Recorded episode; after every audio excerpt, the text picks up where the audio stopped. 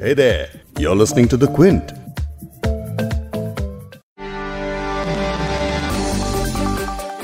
पंद्रह से 16 जून की दरमियानी रात लद्दाख की गलवान घाटी में भारत और चीन के सैनिकों के बीच हिंसक झड़प में 20 भारतीय जवान शहीद हो गए हमारे जवानों ने चीन को भी ज़बरदस्त नुकसान पहुँचाया और उसके 43 सैनिक मारे गए तिरंगे में लिपटे अपने जवानों के पार्थिव शरीरों को देखकर पूरे देश में गुस्से का लावा फूटना लाजमी था।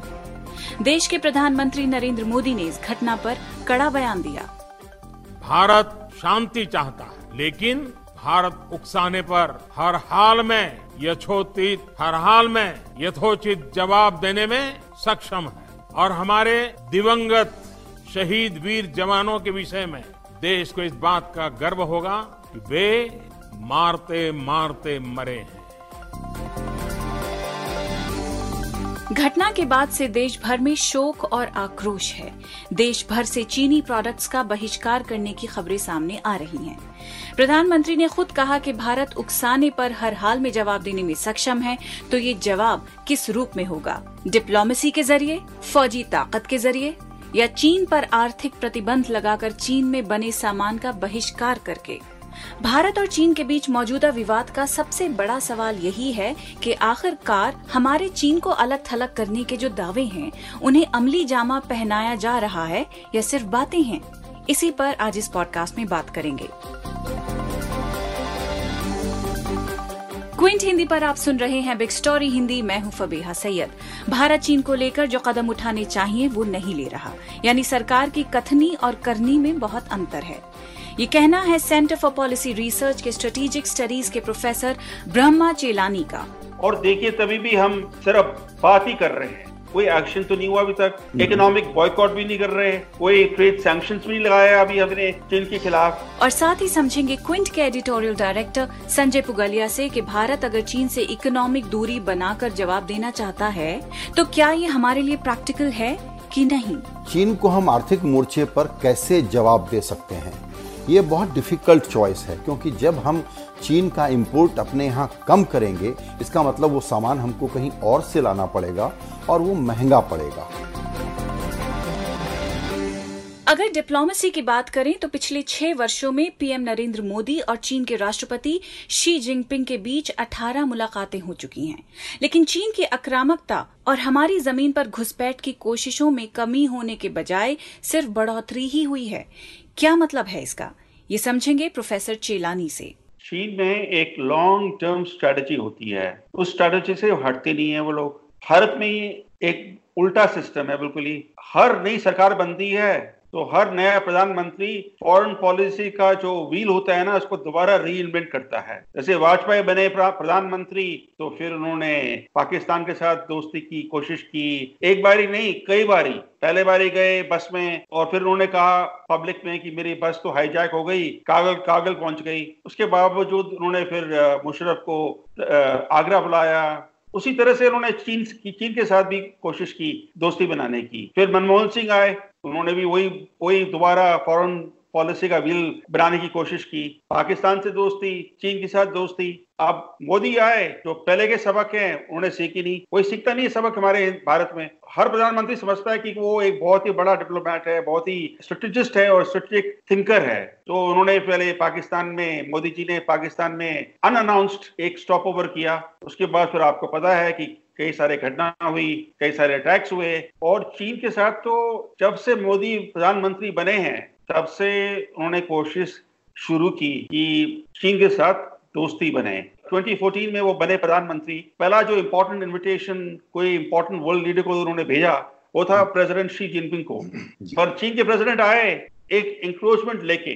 जिस दिन पहुँचे यहाँ पर उस दिन एक इंक्रोचमेंट हुआ शुमार में जो लद्दाख का एक सबसे सदर्न मोस्ट एरिया है। तब से लेके फिर अब तक देखिए वुहान स्पिरिट चेन्नई कनेक्ट कई सारे इस तरह के एफर्ट्स मोदी की सरकार की तरफ़ से हुए। एक तरफ़ तो वुहान स्पिरिट हुआ नहीं दो इवल स्प्रेड्स आए। एक तो कोरोना वायरस वुहान से आया और दूसरा वुहान स्पिरिट के कवर के पीछे इंक्रोचमेंट्स हुए चीन के। तो एक ऐसे अंग्रेज़ी में बोला जाता है डबल वैमी इंडिया को पड़ी। तो ये बहुत ही कॉस्टली पड़ा इस तरह का जो आप एक्सपेरिमेंट कर रहे थे चीन के साथ, कि दोस्ती बनाने का। ये चीन और पाकिस्तान मिले हुए हैं, इनको आप सेपरेट नहीं कर पाएँगे। अगर जब तक हमारी सरकारें इस बेसिक चीज़ को नहीं समझेंगी, तब तक हर प्रधानमंत्री, हर सरकार फॉरेन पॉलिसी का व्हील दोबारा री करने की कोशिश चालू रखेगा। और देखिए तभी भी हम सिर्फ़ बात ही कर रहे हैं। कोई एक्शन तो नहीं हुआ अभी तक। इकोनॉमिक बॉयकॉट भी नहीं कर रहे। कोई ट्रेड सैंक्शन भी नहीं लगाया अभी हमने चीन के खिलाफ। ये भी सही है कि भारत चीन से आयात किए गए सामान पर काफ़ी हद तक निर्भर है। उदाहरण के लिए जब आप बिजली की खपत कम करने के लिए भारत में बने एलईडी बल्ब खरीदते हैं तो आपको पता नहीं होता कि उसे तैयार करने वाली 30 से 40 फ़ीसदी चीज़ें चीन से इंपोर्ट की जाती हैं मंगवाई जाती हैं।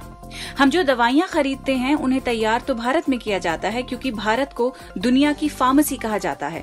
लेकिन उनमें इस्तेमाल होने वाली कम से कम दो तिहाई सामग्री चीन से मंगाई जाती है। तो चीन पर आर्थिक प्रतिबंधों की बहुत बातें तो हो रही हैं, लेकिन क्या इकोनॉमिक रिस्पॉन्स के ज़रिए हम कोई जवाब देने की कंडीशन में हैं? चेलानी जी से ये पॉइंट समझने से पहले आपको एक स्टडी का हवाला देते हुए एक और एग्ज़ाम्पल दूँगी। कोरोना लॉकडाउन से पहले पब्लिश हुई ब्रूकिंग्स इंडिया के लिए पत्रकार अनंत कृष्णन की एक स्टडी के मुताबिक 2014 तक भारत में चीन का निवेश करीब 1.6 बिलियन डॉलर था। इसी साल, यानी 2014 ही में, नरेंद्र मोदी प्रधानमंत्री बने थे। अगले तीन सालों में ये निवेश पाँच गुना बढ़कर आठ बिलियन डॉलर हो गया। कृष्णन कहते हैं कि असल आंकड़ा इससे कहीं ज़्यादा है, क्योंकि भारतीय कंपनियों में शेयर के तौर पर चीन की हिस्सेदारी और किसी तीसरे देश के रास्ते किए गए निवेश का हिसाब किताब इस आंकड़े में शामिल ही नहीं है। तो अगर हम इकोनॉमिक बॉयकॉट करने की सोचें भी तो क्या ये मुमकिन है? इस समय जो पॉपुलर एंगर इतना है देश में कि सरकार कोशिश कर रही है इस पॉपुलर एंगर को डिफ्यूज करने की। मीडिया के थ्रू स्टोरीज आ रही हैं कि भारत बहुत ही सख्त पॉलिसी अडॉप्ट करेगा। पर शब्दों से कुछ नहीं होगा। जब हिस्ट्री लिखी जाएगी तो मोदी जी का जो रिकॉर्ड है, जो उनके शब्द थे, शब्दों के बेसिस पर तो हिस्ट्री नहीं लिखी जाएगी। उनके जो एक्शंस हैं on those actions history will जज मोदी। तो इस समय जो कोशिश है सरकार की, कि पब्लिक एंगर को डिफ्यूज करने की, to what extent will they be able to diffuse this anger? Unless they really act अब छोटे छोटे कदम भी अगर आप नहीं लेंगे, कोई नहीं कह रहा कि सरकार को कि आप युद्ध कीजिए। कोई right minded Indian will not want a war war is only the last resort but इस समय यू आर फेसिंग एग्रेशन जो चीन ने किया है is an act of war ये जो बाबेरिक तरीका से इन्होंने मर्डर किया इंडियन सोल्जर्स को ये जानबूझ के किया कि भारत को एक मैसेज मिले कि भारत से डर जाए। अगर भारत डर जाता है कुछ भी नहीं करता है चीन की इसी से तो विक्ट्री हो जाएगी। इस समय तो सिर्फ़ बातें हो रही हैं। तो जैसा चेलानी जी ने कहा कि सरकार के एक्शन उनकी बातों से मैच नहीं कर रहे हैं, यानी कथनी और करनी में अंतर है। मतलब हम चीनी सामान का बहिष्कार तो कर रहे हैं, जैसे कि एप्स वगैरह, लेकिन साथ ही तमाम दूसरी चीज़ों का इस्तेमाल भी कर रहे हैं। इकोनॉमिक ट्रांजैक्शन सिरे से खत्म करने के बजाय किस तरह के इकोनॉमिक सैंक्शंस को टारगेट करके चाइना को हर्ट कर सकते हैं? चीन पर अपनी इकोनॉमिक डिपेंडेंसी कैसे कम कर सकते हैं? ये पॉइंट समझने के लिए क्विंट के संजय पुगलिया अब मुझे ज्वाइन कर रहे हैं। चीन को हम आर्थिक मोर्चे पर कैसे जवाब दे सकते हैं? ये बहुत डिफ़िकल्ट चॉइस है, क्योंकि जब हम चीन का इम्पोर्ट अपने यहाँ कम करेंगे, इसका मतलब वो सामान हमको कहीं और से लाना पड़ेगा और वो महँगा पड़ेगा। इसका अर्थ ये हुआ कि हमारे कंज्यूमर को ज़्यादा पैसे पे करने पड़ेंगे। कोई आर्गुमेंट दे सकता है कि इस वक्त जो चीन ने हमारे साथ किया है, कोई भी कीमत इसके लिए कम है, ये तर्क बिल्कुल सही है। लेकिन ये चेतावनी पहले से दी जा रही थी कि हमको चाइना से जो कंपनियाँ हटना चाहती हैं, भारत में सप्लाई चेन के लिए आना चाहती हैं मैन्युफैक्चर करना चाहती हैं, उनको लाने के लिए हम माहौल बनाना चाहिए। लेकिन चूँकि कॉस्ट के मामले में और कॉम्पिटिटिवनेस के मामले में भारत ने इसकी ठीक तैयारी नहीं की है तो इन द इंटरिम पीरियड हमको ये कॉस्ट पे करना पड़ेगा जब हम उनको कॉस्ट इम्पोज करने की कोशिश करेंगे, ये समझ लेना बड़ा ज़रूरी है। क्योंकि देखिए, स्थिति यह है कि एग्ज़ाम्पल के तौर पर फर्टिलाइज़र करीबन 30 परसेंट का इंपोर्ट हमारा इंडियन ज़रूरत का वहाँ से है। करीबन 40-45 परसेंट की इलेक्ट्रॉनिक सामानों की रिक्वायरमेंट हमारी चाइना से है। इसके अलावा करीबन पैंसठ सत्तर परसेंट जो ए पी फार्मास्यूटिकल ड्रग्स जिसको बोलते हैं, वो हम वहाँ से लाते हैं। तो ये एक सेटबैक हमको इमीडिएट टर्म पे रहेगा, लेकिन पक्के तौर पर चाइना के साथ जो चीज़ें हमको चाहिए सिर्फ़ हम वो ज़रूरी चीज़ों को लें गैर ज़रूरी चीज़ों को बंद करें ये हमको करना ही पड़ेगा। यानी चीन का सीधा बहिष्कार करना आसान भी नहीं है तो फिर क्या तरीके हो सकते हैं? ये भी सुनिए संजय जी से।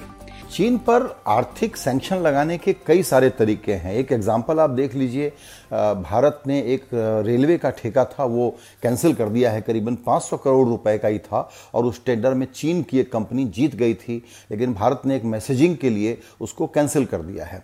इसी तरीके से अब ये मान करके चलिए कि जो 5G के लिए हुआवे हमारे यहाँ आने की कोशिश कर रहा था, हम शुरू में उसको ट्रायल की परमिशन देने का इरादा रखते थे, लेकिन उसमें फिर हमने काफ़ी देर कर दी।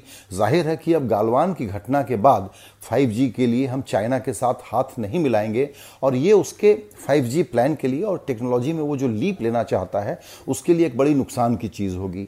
इसी तरीके से हमने इसके पहले ही एफडीआई के तौर पर रोक लगाने की कोशिश की थी कि अब हमसे सरकारी परमिशन के बगैर ऑटोमेटिक रूट से आप यहाँ पर एफडीआई नहीं ला पाएँगे, क्योंकि चाइना का जो सेंट्रल बैंक है पीपल्स बैंक ऑफ़ चाइना उन्होंने एचडीएफसी में यहाँ पर एक परसेंट की हिस्सेदारी खरीद ली थी। तभी हमको एक तरीके का रेड फ्लैग आ गया था और हमने उसको रोकने की कोशिश की थी।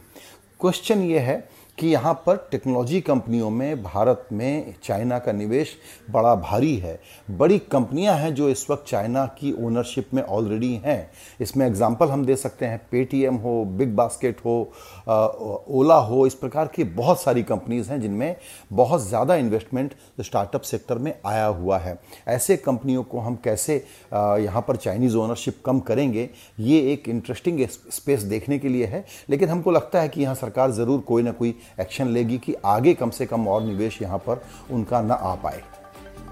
संजय जी चीन और भारत के व्यापार का गणित क्या है? ये बराबर बराबर का लेन देन है या फिर किसी का हाथ ऊपर और किसी का नीचे है? जरा ये भी बताइए।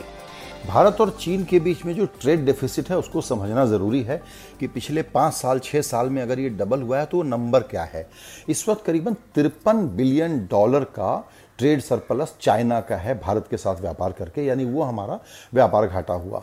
हमारा जो चाइना को एक्सपोर्ट है, उसके मुकाबले काफ़ी कम है, और हम जो यहाँ से सामान भेजते हैं, वो अगर बंद कर दें तो उसको कोई बहुत फ़र्क नहीं पड़ने वाला।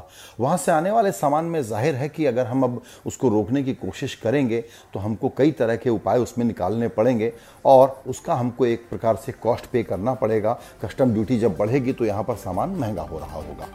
संजय सर कई तरह की बातें होती हैं इस मसले पर, लेकिन आप बताइए कि चीन की टेक्नोलॉजी कंपनियों की हमारे देश में घुसपैठ का क्या कोई सिक्योरिटी एंगल भी है कि नहीं? एक चाइनीज़ कंपनी को 5G के ट्रायल से रोकने के पीछे तर्क यही दिया गया है कि ये राष्ट्रीय सुरक्षा से जुड़ा हुआ विषय है। तो कई लोग ये सवाल पूछते हैं कि जो दूसरी कई टेक्नोलॉजी कंपनियाँ हैं, जहाँ चीन ऑलरेडी भारत में काफ़ी एक्टिव है, जहाँ उनकी ओनरशिप है, उनके बारे में क्या कदम उठाए जाने चाहिए? ज़ाहिर है कि सरकार आने वाले दिनों में ये बातें बताएँगी कि उसको क्या करना चाहिए, लेकिन ये चैलेंज बहुत बड़ा है। इसको हमको ध्यान यूँ रखना चाहिए एक एग्ज़ाम्पल के तौर पर कि जैसे चाइना ने कहा था कि हम बेल्ट रोड इनिशिएटिव लेना चाहते हैं, भारत उसमें शामिल हो। वो फ़िज़िकल रोड बनाने की बात थी। लेकिन यहाँ पर एक तरीके का digital Belt Road Initiative China ने लिया और हमको घेर लिया। यहाँ इन्वेस्टमेंट बहुत बड़ा नहीं है टेक्नोलॉजी की कंपनियों में, लेकिन ये स्ट्रेटेजिक इन्वेस्टमेंट है और वहाँ पर हमने इस बात को समझने में देर कर दी कि इसका संबंध सीधे सीधे नेशनल सिक्योरिटी से है। अब इसके इम्प्लीकेशन हमको समझ में आ रहे हैं और ज़ाहिर है कि भारत सरकार जो कई काम करेगी, उसमें से एक ये भी होगा कि यहाँ पर अब रुकावटें चाइना के लिए कैसे खड़ी की जाए। बड़ा सवाल ये भी है कि क्या सरकार के पास चीन से दो टूक करने की पॉलिटिकल विल है? इस पर आप प्रोफेसर चेलानी का जवाब सुनिए।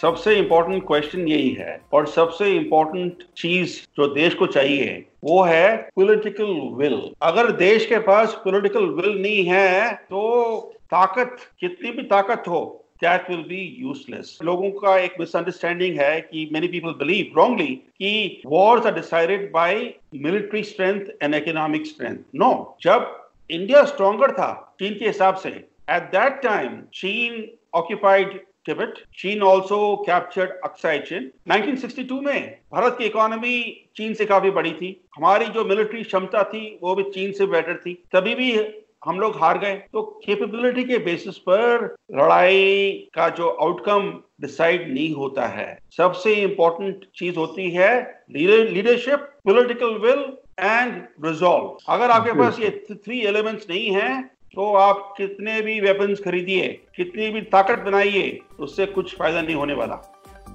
यानी जुबानी जमा खर्च चीज़ों को एक्शन से बदलेगा और पॉलिटिकल विल से बदलेगा। एक बात तय है, चीन के साथ रिश्तों के इस बेहद तल्ख मोड़ पर सरकार को राजनीतिक इच्छा शक्ति तो दिखानी ही होगी, लेकिन वो किस हद तक और किस रूप में होगी, इस बात का सबको इंतज़ार है। इस पॉडकास्ट के एडिटर नीरज गुप्ता हैं और इसे प्रोड्यूस किया है फबीहा सैयद ने। अगर आपको बिग स्टोरी सुनना पसंद है तो क्विंट हिंदी की वेबसाइट पर लॉग ऑन कीजिए। और हमारे पॉडकास्ट सेक्शन का मज़ा लीजिए।